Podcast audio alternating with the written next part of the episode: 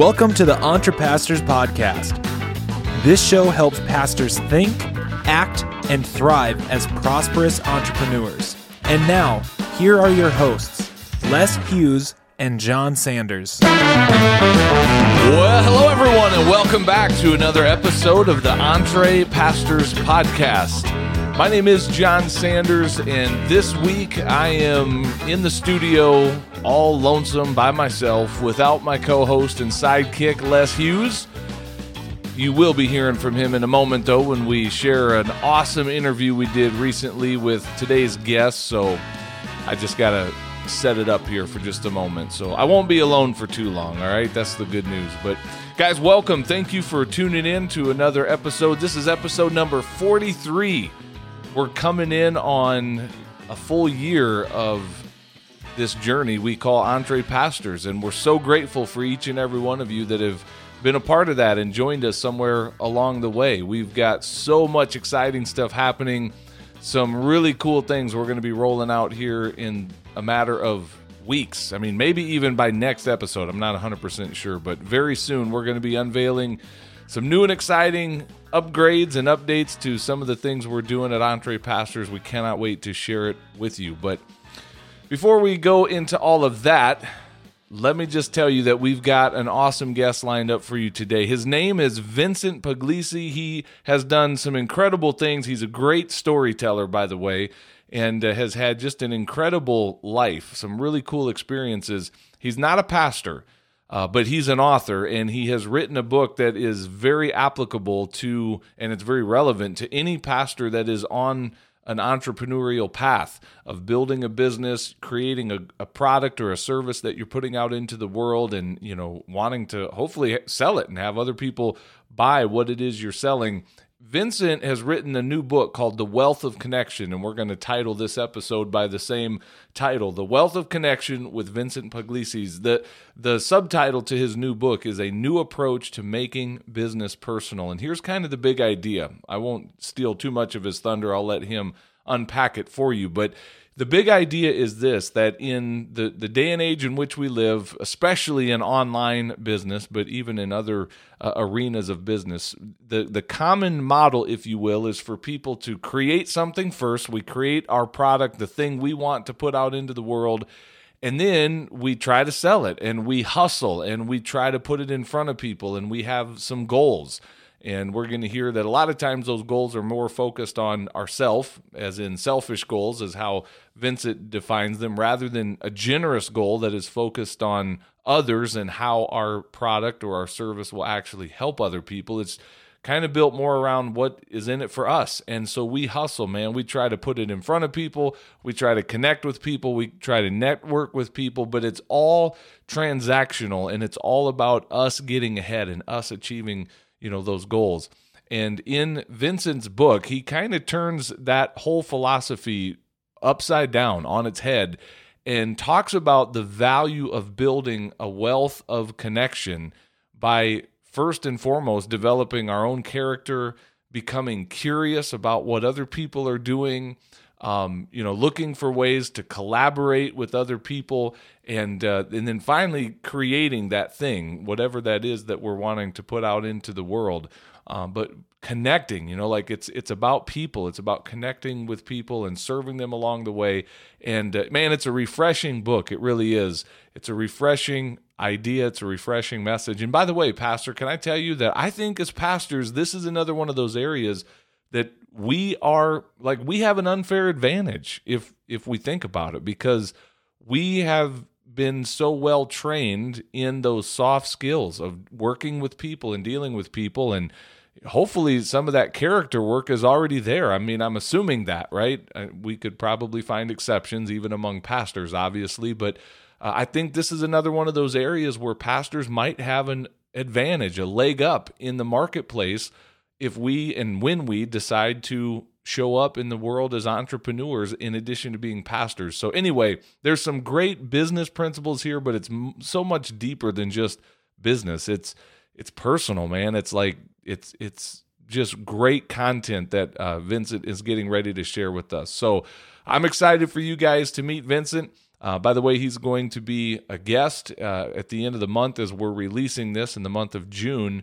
We're going to have Vincent in our Entre Pastors Mastermind. He's going to be on one of our calls, and uh, I've given a copy of his book. Les and I have purchased a copy of his book for every member of our mastermind, and and then we're gonna. He's been so generous to come and spend a morning hanging out with our mastermind. So if you're sitting here like John, what is a mastermind? What's that all about? Well, I'd love to tell you more about it, and uh, feel free to shoot me a message. Just uh, email me at john at entrepastors.com and uh, we could talk, set up a time to talk offline more what that looks like to be in a community of people where you are connected to people just like Vincent that you're getting ready to hear from and uh, other pastors that are on a similar journey to be in an environment of supportive, helpful uh, people walking beside you on your journey, whatever that may look like. So, anyway, I'm excited for that as well. We've got a lot of really cool things coming. So, guys, without any further ado, it is my pleasure to introduce to you Mr. Vincent Puglisi. Check this out.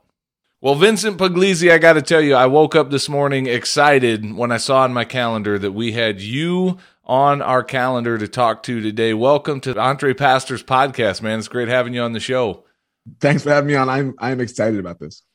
Yeah, you actually I met you at the very first uh, EntrePastors live event that we did. So, uh, one of our right. one of our guests invited you to come and hang out uh, for a little bit of that. So that's where I got connected with you. And after I, the event, I, go ahead.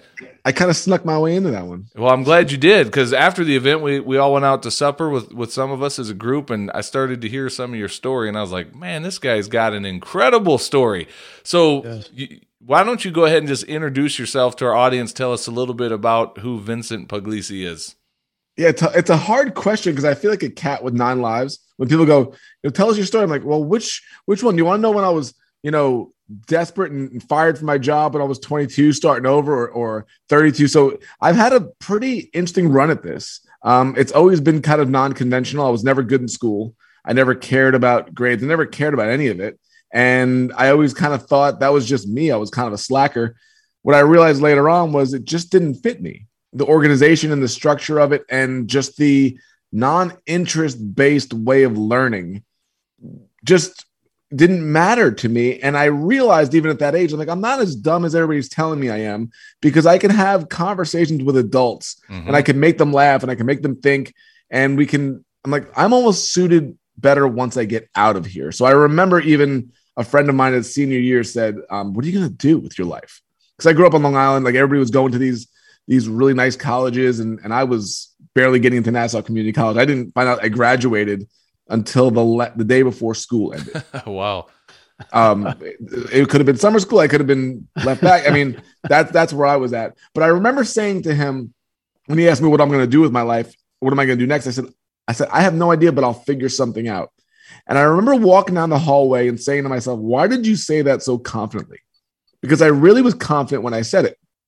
I knew this wasn't for me. And I knew once I had an opportunity to use my own skills, strengths, my own whatever, um, something was going to work out. Mm. And I don't know where that confidence came from, but it really it hurt me in the beginning because I tried a lot of different jobs. I was arrested. I, I had very little morals. I, it was a lot of problems that went on 17 through 22. But when I started figuring it out and I started realizing I could do it my way and I can really be creative in my own way, it it started flourishing from there, beginning with a career in photography. Yeah, and that career in photography, you did some really cool things. And you didn't start out doing all these amazing things. You started out like a lot of photographers, kind of struggling and trying to figure the whole thing out. But as you got more clarity and courage, I would say, to really follow your passion, like you you ended up living the dream at least for that season of your life that you thought you wanted. So if you would just unashamedly share some of the highlight reel of what you were able to do in as a photographer and kind of how you built out that business. So don't hold back. Just tell us all the good stuff. I'm going to tell you the bad stuff first. Okay, we'll take the, that. The, the first, so the first six years of photography in my life, I made around twenty thousand dollars total. So to me, that's when you know you love something that you continue on. Now that was going to school and that was part time and that was interning. That was all those different things. But my goodness, when when I knew like I will I will drive across New York to New Jersey for a for some type of a news event and pay for it myself and pay for gas just for the chance of getting something that could eventually be a good picture. Man, that that told me I will go above and beyond for this. And and it's like when you suffer so long and you and you fail for so long, you kind of realize when I get my shot, nothing's going to stop me. It mm. wasn't ho hum. And when I went back to school for the 26, I remember like I'm not blowing this at all. Yeah. I was mm-hmm. locked in. And I remember a classmate of mine was 20 and there was nothing that was going to get me off point. And he's like, Well, I'm kind of into philosophy and I'm kind of into this and I like photography a little bit. I'm like, I knew he wasn't going to make it because he would not commit and go all in on something. To me, it was it. So I, I did everything you could. I, I, I bought cheap tickets to baseball games. I snuck down to the front row to ask the photographers in the photo pit photo questions. This is what I this this was my real school. Every night I would go to a different Yankees game or Met game, and I would learn the industry, you know, on my own dime. Hmm. And then I wound up making connections that way. I wound up, you know, kind of bringing pictures and showing them, and they were kind of like, oh, "Okay, you're doing good." That led to an internship for twenty five dollars a day with Newsday in New York, sixth largest newspaper, but no budget for an intern. I didn't care; just get me in the door, which led to an internship with the National Hockey League with Bruce Bennett Studios. That was free to begin with, so I was I was I was an intern, so I was called the Vintern. That was my nickname. I love it. And so then they elevated me, and I got paid. I was now minimum wage, and so then they called me minimum wage. I had a nickname all, all sure. along the way. Um, but that eventually led to being published in hockey magazines, trading cards, getting hired for the World Wrestling Federation during the Attitude Era, which was the big era of wrestling with Stone Cold Steve Austin. I traveled with them for two or three years during that circus. Um, going back to school, winning International Sports Photographer of the Year, Hearst National Championship in Journalism, and going towards a career which was my dream, which is being a professional sports photographer. And so I got to do that for 22 years, where I shot everything, you know, World Series, Super Bowl, WrestleMania, Kentucky Derby. You know, when the president would come, I would be with the president. I spent a day with the Dalai Lama walking around New York City. Um, Muhammad Ali's birthday party. We got flown out to for his 70th birthday party. Just this crazy stuff where it's like, well, if you are focused on something and you are not going to be stopped and you are going to work your hardest, things work out. And I'm proof that you don't need the degrees or the the grades to do it. You need the patience and persistence to do it. Yeah. Well, also somewhere in there you did some weddings, right? Like you that was a big part of your business. So speak to that just briefly if you don't mind. Yeah, the sports was great, but it didn't pay very well. Okay. Um, and we had a, I had a newspaper job. My wife had a newspaper job, and we were at this moment where I just won international sports photographer of the year, the biggest one that you could win. But I'm making thirty two thousand dollars a year, and my wife wants to stay home with our almost first son. And I had a moment where, okay, I just win this major award. I'm working for a newspaper. We have a baby coming. This is where I finally get the raise. This is what everybody told me.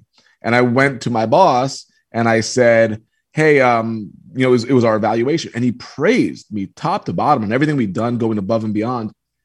And he took off his glasses and he rubbed his eyes and he was like, But we can only give you 3%.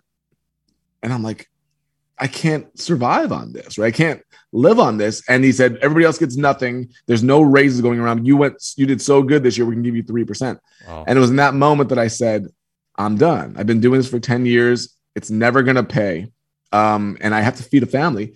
So I went home and I called my dad, who had his own business, to see if I could work for him. He lived in New York. I was in Indiana at the time, and he told me no. So I'm like, even my dad's rejecting me now. It's like the worst day ever.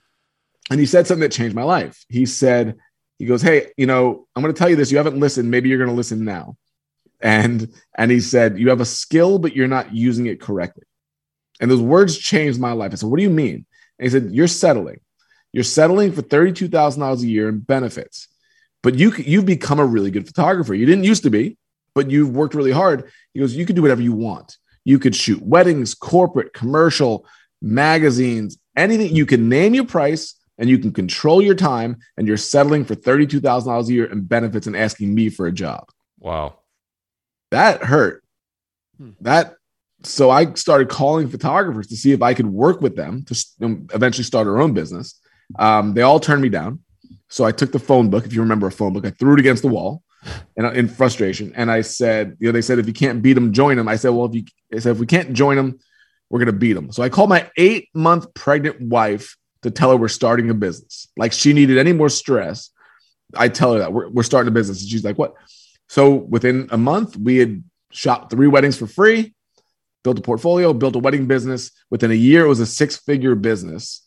Within three years, we had paid off our house and all of our debt from it, quit our jobs. And that's where the freedom came into our life. And that's what we did for a good 12 years before this next portion. Yeah, which that'll be a good setup to keep the story going. But I just want to pause for a second for our audience and I want them to notice something. As you're telling that story, Vincent, I'm just connecting some dots in my own head. You probably don't realize this, but your story is so similar to many pastors from the standpoint of they're, they're doing something they're passionate about, they even feel called to it.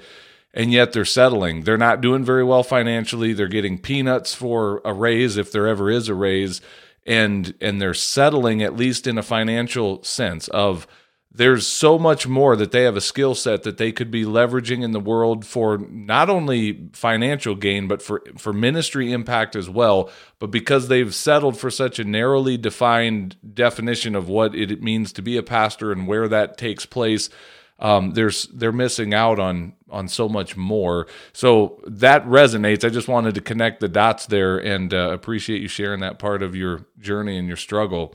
So you built a successful photography business. Why aren't you still doing that? I mean, you had the freedom, you had all the, the money coming in from that, but that's not what you're doing right now. So keep the story going. And what, what made you move on from that?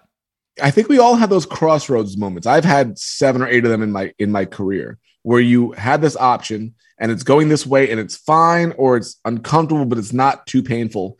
And then there's this other road that you can turn and there's potential and there's excitement, but it's scary and there's no guarantee to it. The left hand side, there's guarantees to it. You know what you're going to get, but it's just not energizing for you anymore. Mm. And every time I come to that crossroad, I take it very seriously.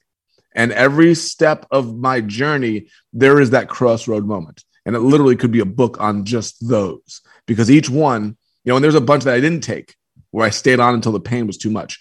Well, I had that crossroad moment. I had that moment where I was like, okay, the money's great. It's been six figures for 12, 13 years. We don't work that much, right? Comparatively, in terms of, you know, I could work 15, 20 days a year shooting. We post process, we do other stuff, but I pretty much can control whatever we want to do.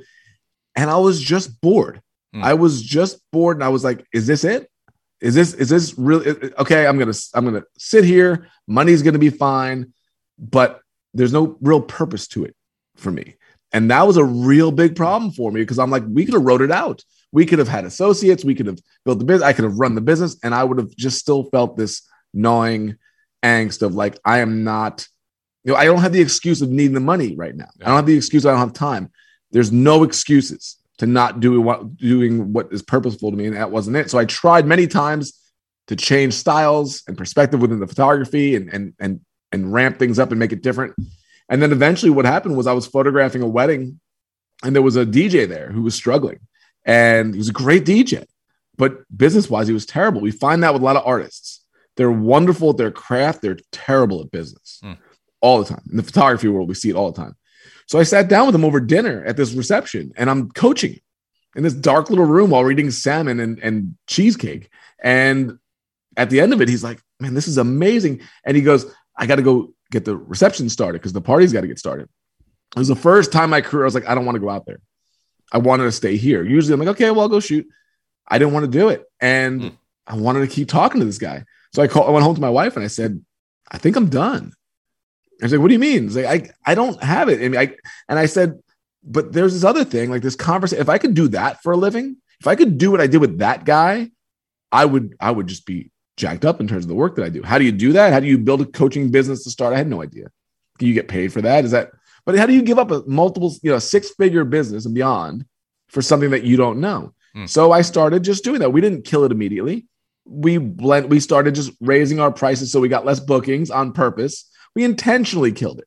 You know, kind of priced mm. ourselves out on purpose, but it would give us a runway. So I just started all over again. I love being a beginner in mm. different things. Writing a book's being a beginner. You don't yeah. know what's going to happen. There's no guarantee. Love that. So I started coaching for free, just like I did with everything else, with photography and everything. And that led to referral after referral, then led to a, you know, writing a book, which was called Freelance to Freedom. That led to a mastermind, which led to another mastermind, which led to, okay, well, I can't afford the mastermind. Do you have a smaller, lower price program than a community? All different levels to it, coaching, live events. And it just kind of blossomed out from there. And before we knew it, you know, the wedding photography business was, we pretty much just stopped it, stopped taking bookings. And everybody, even now, people think I'm, you know, are you still shooting? I haven't shot for five years. And this is completely taken over and just grown out on its own. Yeah.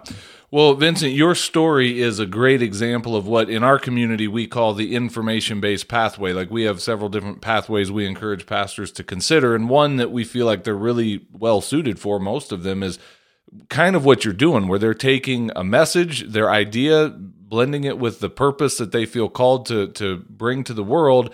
And then, you know, whether it's through writing or speaking or podcasting or YouTube or coaching or whatever, like put that out into the world build a business around that monetize that. So here now this is all just introduction. Now we're really getting to the good stuff here okay?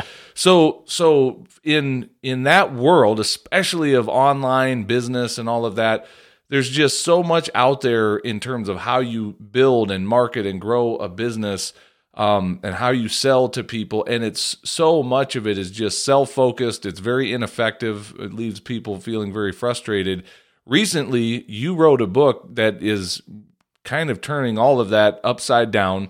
The title of your book is The Wealth of Connection, and you're really laying a foundation for how someone can build a successful business through people, through networking, through giving, through serving others.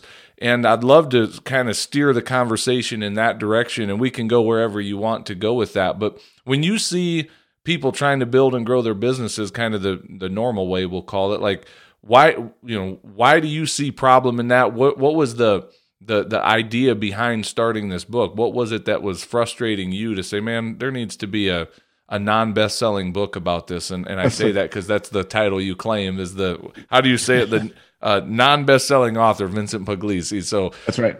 So yeah what, what was it that caused you to write the book? Getting enough people reaching out to me that did it with either desperation or just severe selfishness where I had to kind of coax them away from the way they were taught, you know, or the way they believe sales should be, which I, which is just sleazy or dirty or however you want to say it, or just desperate, where it's, we all know the methods. You know, when you're new to it, you don't know the, the funnel of this and this and that, and the, the whole procedure of it.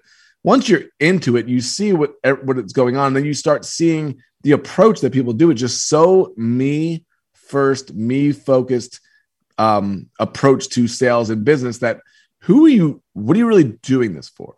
Are you are you pretending like you like people so you get them to buy stuff, or do you really have something that is there to help someone? Mm-hmm. And I don't think it's nefarious as it might sound. I think so many people don't know another way, mm-hmm. and they think this is the way everybody else is doing. This is the way I bought into some other program. And I'll have to ask them, did you like it? Did you like the approach? Did you like the way that it was sold to you and then the way that it came and they usually do not they usually do not so it was something where i started realizing man all these people putting out podcasts books products. They put it all out there. They announce it on social media. They do all the things they're supposed to do and they don't get results from it. They get a handful of people leave reviews. They don't get the downloads they want and they wonder why it's not working. And you see this over and over. Like just go to Amazon, just type in all these different books that do nothing because they, they write a book thinking people care. And the truth is nobody cares. And, and, and it's hard to understand that they don't care because you've not been a part of their life. You're doing this because you're trying to sell something. So what they realized was, oh crap, you know, I wrote this book, it's not working.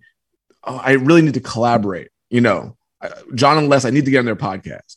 Well, John and Les don't know you and they're probably not just going to have you on because you want to be on. It's going to be relationship based. They're, they're going to they're going to want to know they want to know your story. Well, that doesn't work. So then they go, okay, well, you better connect with those guys. Well, they'll connect with you guys, but it'll be in a very much, hey, how do I get what I want from this? I saw this pattern happening over and over again. Well, then it's like, well, are, are you reaching out with them to them to figure out what they need? Are you curious about what would what their audience would need, what would be helpful. No, you're trying to go to them so you could sell a program. Well, you're not curious about what they're doing. You're you're interested in your own thing. Well, and then also it came down to what are you doing this for? Are you doing this because you want to sell something to their audience? Or you're doing this because you have generous goals that are going to not only help their show, but help their listeners? And by that, it will help you as well. if those things happen. So what I realized was everybody's doing it, not everyone, but a lot of people are doing it backwards. So I wrote the book backwards. I said, okay, where does it start? It starts with character. It starts if your character is not good, no matter how successful you make it, it will crumble at some point. But if your character is strong, if you have generous goals over selfish goals, if I come on here and my purpose is to give the best interview for you guys and your audience as possible, and you come away happy and your listeners come away inspired, someone's going to buy the book, someone's going to get impacted by the book, and good things will happen. It happens down the road. Yeah. So if your character is good, and then you go to your curiosity saying, hey, how can I help? What are you guys interested in? What what are the problems that we're trying to solve for others? Those are foundational pieces. Character and curiosity. If you have those things down and it's not about what you want, when you go to connect with them, it's going to be on such a deeper level because now there's the foundation built. Now we can have conversations and it won't be so, hey, let me tell you about me and let me ignore what you're saying, like so many conversations happen. The beautiful thing is once those th- three things are in place, you have character, curiosity, connection, and your network grows. The fun part happens next, which is collaboration, meaning we get to do this interview together. We get to maybe go on stage together. We promote each other. We help each other out. That's the way collaboration works. So all of a sudden, I get introduced to all these different audiences with whatever I'm doing, and expansion just grows. It just keeps getting, it can keep getting bigger. So when you do create something, whether it's a book or a podcast, whatever it is, this is what we figured out. Everything we launched seemed to work. We're, our podcast had 10,000 downloads from the first month. The book, each book we've done had 100 reviews within the first month of launching it. The membership site and the, and the mastermind that we started, I didn't promote anything. Hmm. I didn't market it. I didn't even go on Facebook about it. It was all relationship based from doing these things that when we put it out there, there were people that I was close to who were interested in it. We never had to do marketing. And every step of the way, from doing an online course with a guy that I met at a mastermind that made $52,000 in a week because of a collaboration, everything kept falling into place. Never got desperate, never worried about it. Not a good marketer. We do a lot of business poorly, but it always seems to work out really well because we always follow this method as opposed to the opposite of what's being taught. You know, Vincent, one of the reasons that you really do connect well with the people that are in our community is that this is a community of people who serve others, right? I mean, their their their calling, their life work is to serve others in a specific way, sometimes in the context of a local church or ministry, but not always. Mm-hmm. And so for they they're resonating with this message, like they're amening you right now. But there is a, the person who's listening and saying, "Yeah, but I get it." But when does that start to impact you know me being able to have a business and staying in business and growing that business or even taking care of the family? In your case you didn't mention a long ramp and i'm glad because that's that is honest and it's above reproach and it's you know it's fair. That that happens. Can you just talk to somebody that is having a hard time with the ask anyway you know, people in our world, like many, you can put them in the category of artists. These are mm-hmm. creatives. Yep. you know that we're talking about and a lot of times they do have an, an, issue with the ask so for them it's not so much a challenge to give it's it's the other side of it so can you talk about that as well and how you can kind of strike that balance and still be authentic and give yep. but also have a business yeah we actually talked about it you know in our group today in terms of I did a big ask today in terms of a person in, in my network, and um, it turned out to you know the thing that I asked for didn't turn out, but something else came from it that was wonderful. Now, here's the difference: I have no problem with an ask. Really, it, it, this is not about oh, you know, if we dove deeper and deeper into it, there were a lot of asks on my part on different things. It didn't just all. I gave you the general overview, but there's a lot of things that I had to I had to do and I had to create. But the difference is there's a big difference between doing an ask of somebody when you don't know them and an mm-hmm. ask from somebody when you've built a relationship with them. Yeah, that's good. Yeah.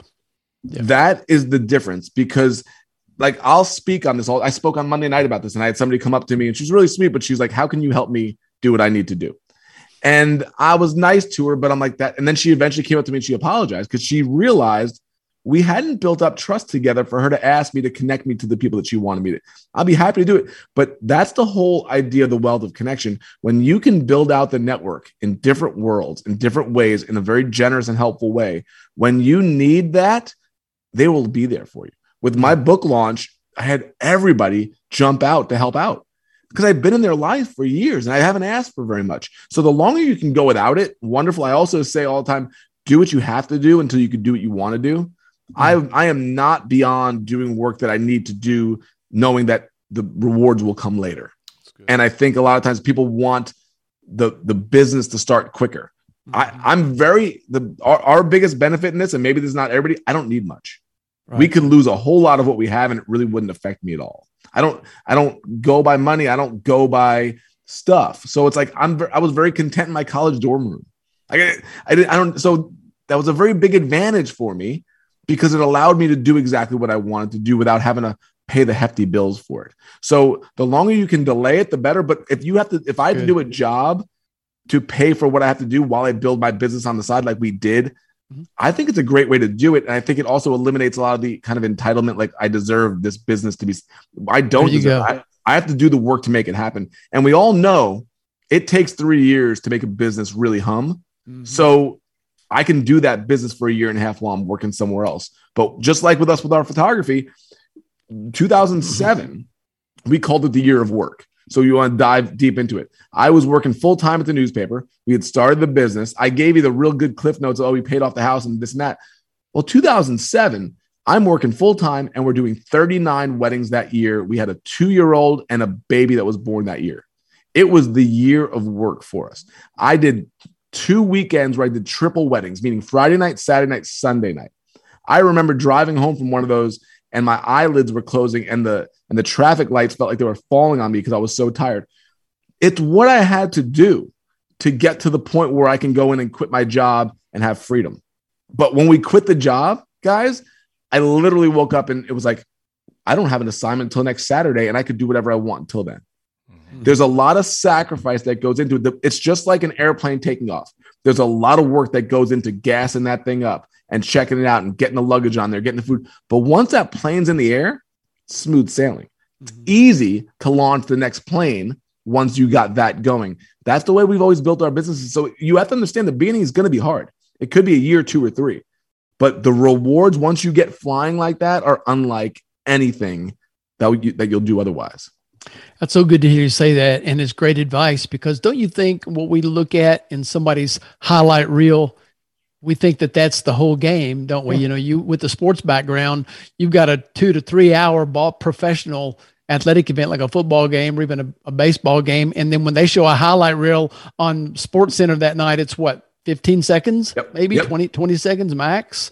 So that's a, that's real good advice right there. And another sports analogy that goes to, to your point, guys, is I would photograph all these games. So I get to kind of see the, I love the behind the scenes look. I love being in the dugout or the locker room or on the sidelines and you can hear the conversations. These are the, you know, I was literally two feet away from LeBron James during the Eastern Conference Finals with a minute left and they were charting out the, the, the game winning play. To hear those stories from top notch people and how they go about it, their calmness, their demeanor, I learned a lot from it, but I also learned from the beginning. I remember there's one pitcher for the Pirates when I shot in Pittsburgh. It was his rookie year. He was a good prospect, and he walked out to the mound and he looked nervous, like crazy nervous, just just stiff. You know, couldn't even couldn't get the ball over the plate because fifty thousand people there, and he's and he and he got batted around, gave up five or six runs in two innings, got pulled. Well, he kept working. He kept doing it. It goes along with the story so well because he stayed with the team. And in his fifth year, I remember shooting him again. It was a day game. And I remember him walking out for the first inning. And he blew a bubble on his way out to the mound, chewing bubblegum. He looked at his new wife in the crowd, a little baby now, and he pointed at them and he winked. And he took the rosin bag and he tossed it around so loose, grabbed the ball. He's a lefty, struck out the side in the first inning, went seven innings, gave up two hits, no runs, walked off, got a five nothing win. Mm. Same exact pitcher, same exact field, different approach because of experience. First year, just like in business, tough, uncomfortable. We don't know what's going on. Fifth year, loose as can be. He knows the players. He knows when he's throwing a curve or a slider. The first game, he's just trying to get over the plate. I think it's the same exact thing when it comes to business. Love that. Vincent, I'm going to ask you to talk about what in the book you call your hour of giving. Uh, I think I love the practice. I love how you've kind of built that into your the rhythm of your day, and I think it's something that a lot of others could maybe model after or something along those lines. So, tell us a little bit. What is the hour of giving? The hour of giving is my biggest form of marketing. As crazy as it sounds, eighty percent of the results that we get unintentionally come from this hour and what this hour is is just me being selfless. And because I'm selfish. And I and I say it in the book. I'm like, you know, this is we all deal with this. I've got all my goals and I've got my dreams and my visions and and you know, I'm a New York Italian guy who came from the world of journalism. If I have to get the shot, I'm going to get the shot. Mm-hmm. Whether you're whether I have to kind of bump past you to get it or whatever it has to take, I'm not I'm not going to lose. Like I have that in me, which is good and bad. But what I realized the hour of giving was it can't be just about my goals. It can this is what I learned six or seven years ago. It can't just be about how do I sell? How do I get the numbers? How do I get it was, hey, how do I support the people around me first? How do I become less selfish by saying, hey, what do you guys need? How do I wake up thinking about the people in my life? Who do I need to connect together? Who do I need to reach out and give support to? Who do I need to leave a review for? Who do I need to just give support to that with without any expectations? It was the biggest eye opening thing for me to do that every day for an hour or two hours. And during those conversations where I'm not trying to sell anything, I have people saying to me, So what are you working on? Tell me about your mastermind. You know, what, what are you, you what everything I was working on, they started to get curious in because I wasn't trying to get anything from them. We were just having conversations.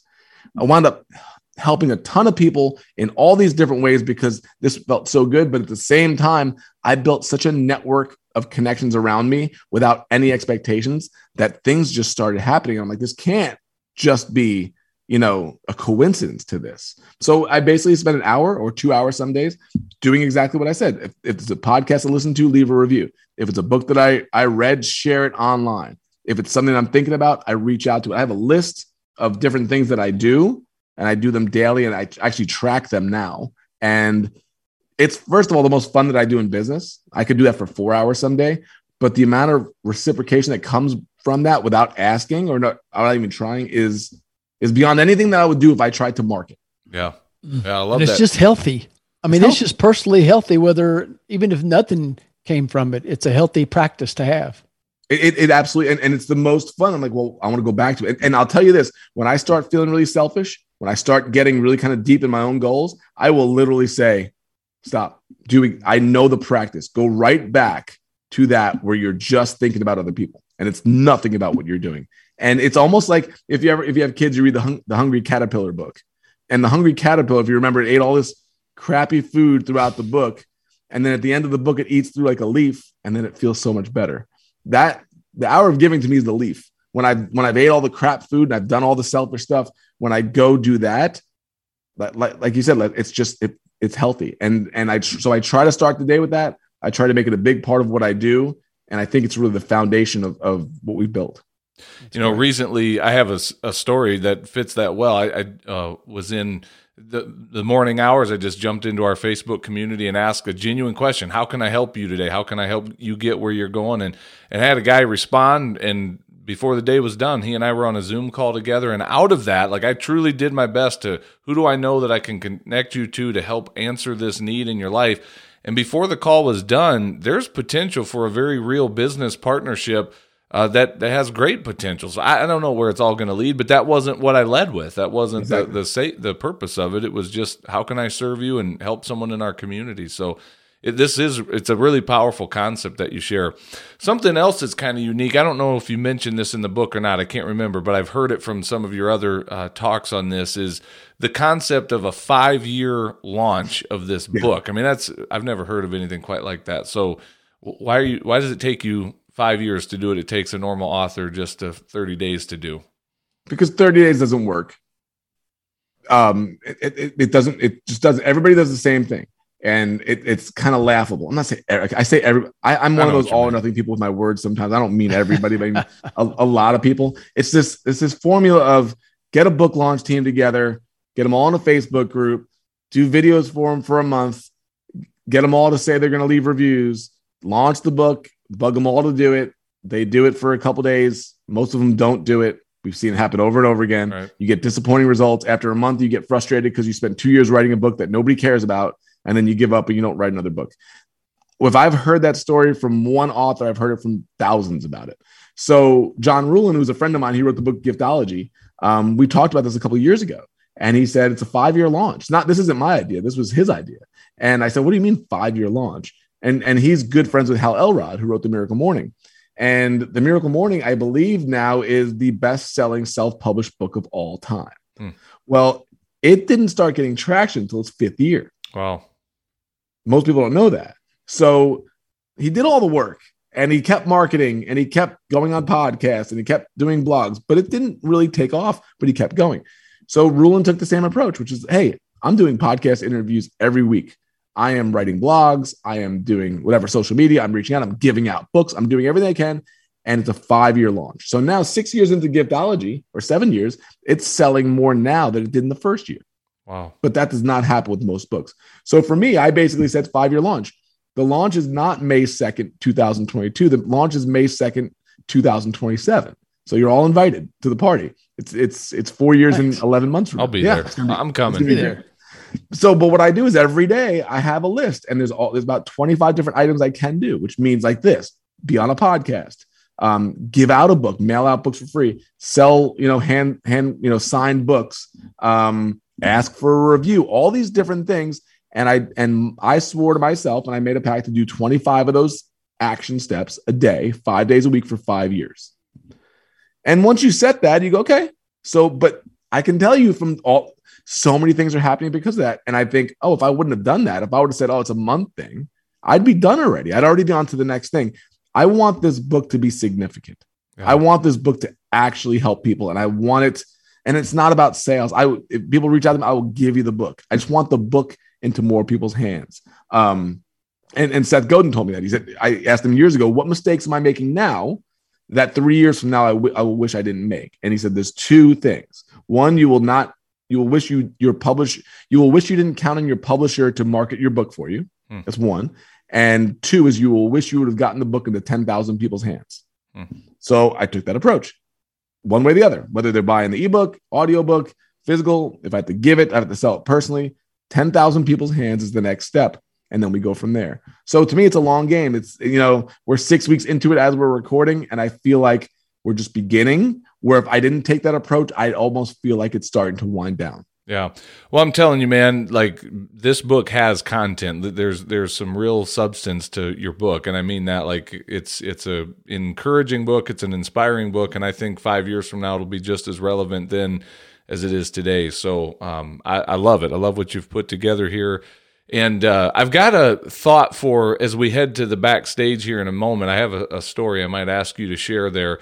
But before we wrap up this portion of the interview, Les, have you got any other questions you want to hit Vincent with before we close things down here? Oh man, I was just going to let you know that we do believe in the message, and we've made sure that we give a copy to all of the members of our mastermind group, and are going to be working through it in the next few weeks. And so this is going to help launch that as well. So thanks, man. Yeah. I so appreciate you guys doing that. That was really Yeah. generous of you guys. Well, it's generous of you to come on and uh, be uh, on one of our calls. We're looking forward to having you Sure. in our mastermind here in a few weeks, and so uh, this is going to be fun. I'm going to give this podcast episode as a homework assignment to everybody ahead of time, so they get to know you even more. But uh, this go. is good. So, Vincent, how can people get the book? How can people connect with you and stay, you know, in touch with what you're doing? Tell us a little bit about your podcast too, because that's that's also a, a great piece of resource and content that you're putting out. Yeah, we're actually making a shift. I, I've been doing a daily short form show for the last almost three years now, but we are making a shift because it's, it's called the Total Life Freedom Podcast. We are shifting that to the Wealth of Connection to be on brand with the book. And after three years of daily, I'm kind of starting to want a little bit of a change. So what it's going to be, it's going to be an interview show based around concepts of the book um, with two solo shows a week. So Okay. it's right. I, I'm not sure when this will publish, but right now it's Total Life Freedom, but it's going to be called the Wealth of Connection podcast. Love it. Um, for the for the book, you can go to Amazon. It's published through Amazon, so that's the easiest way to get it. You can go to our website, um, totallifefreedom.com. I'm on Instagram at Total Life Freedom One, and um, yeah, those are those are the the best ways to find me. Are you going to have to rebrand all of that then too? Like, to if you're rebranding the podcast, are you going to have to rebrand everything else to be Wealth that's what Connection? that's what's looking like. That's Yeah. which wasn't the original plan, but as it goes on day by day, it just it just makes sense. So we're doing a slow, and we just actually just did all new copy for Total Life Freedom about four months ago. I'm like, oh Right. well, we have to have to, re- but this it just makes sense. Everything kind of falls in line with this. So you know, th- there's that whole sunk cost fallacy where I'm like, okay, if if it's right, it's right. We make the shift and we Yeah. go. I love that. Uh, Vincent, it's been a pleasure having you on the show, man. Thank you for your generosity to come on and just, I know you've brought value to our audience today, my friend. So, uh, all the best as you continue to move forward in getting this book launched over the next five years. Thank you guys so much. You're awesome. Well, there you go. Good stuff from our friend Vincent Puglisi. Guys, for those of you that are backstage subscribers, stick around because in just a few moments, uh, we're going to go backstage with Vincent, and he's got an awesome story to share.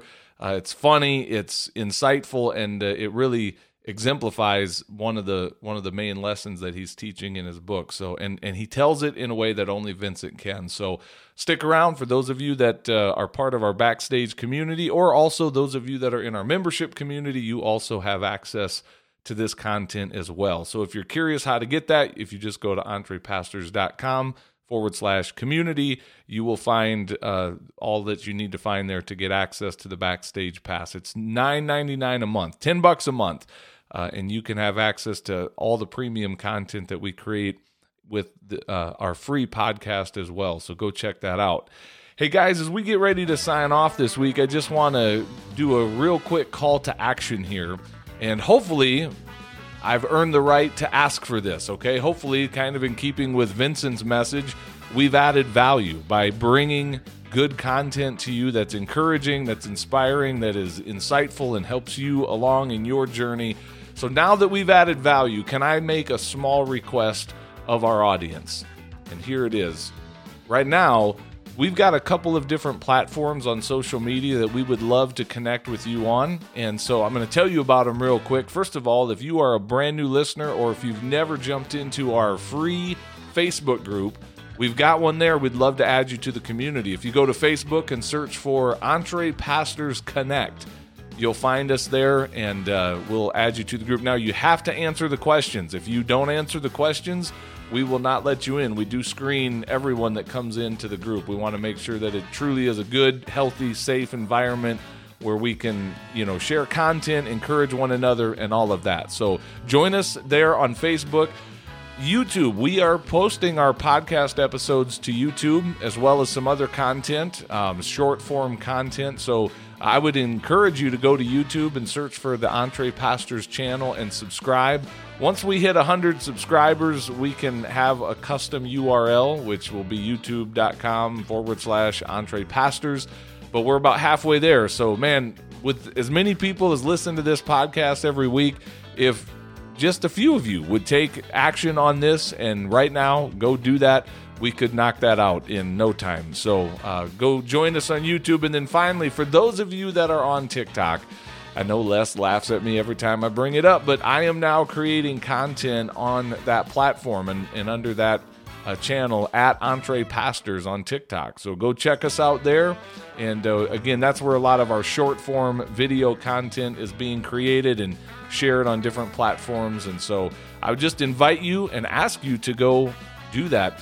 Finally, if you've not yet subscribed to this podcast, man, feel free to do that. Like, and when you subscribe, we would be so grateful if you would leave a rating and review. That's one thing that Vincent has challenged me with is, you know, be generous with that kind of thing. If you're wanting people to like and follow and subscribe to the stuff you're putting out into the world, do the same with them. If you want, you know, good reviews on your books and your podcast and all the stuff, then make sure you're generously giving that back to others as well. So leave a rating and review for this podcast. We'd be super grateful for that. That's all we got for you this week, gang. Thank you so much. God bless. We'll talk to you soon.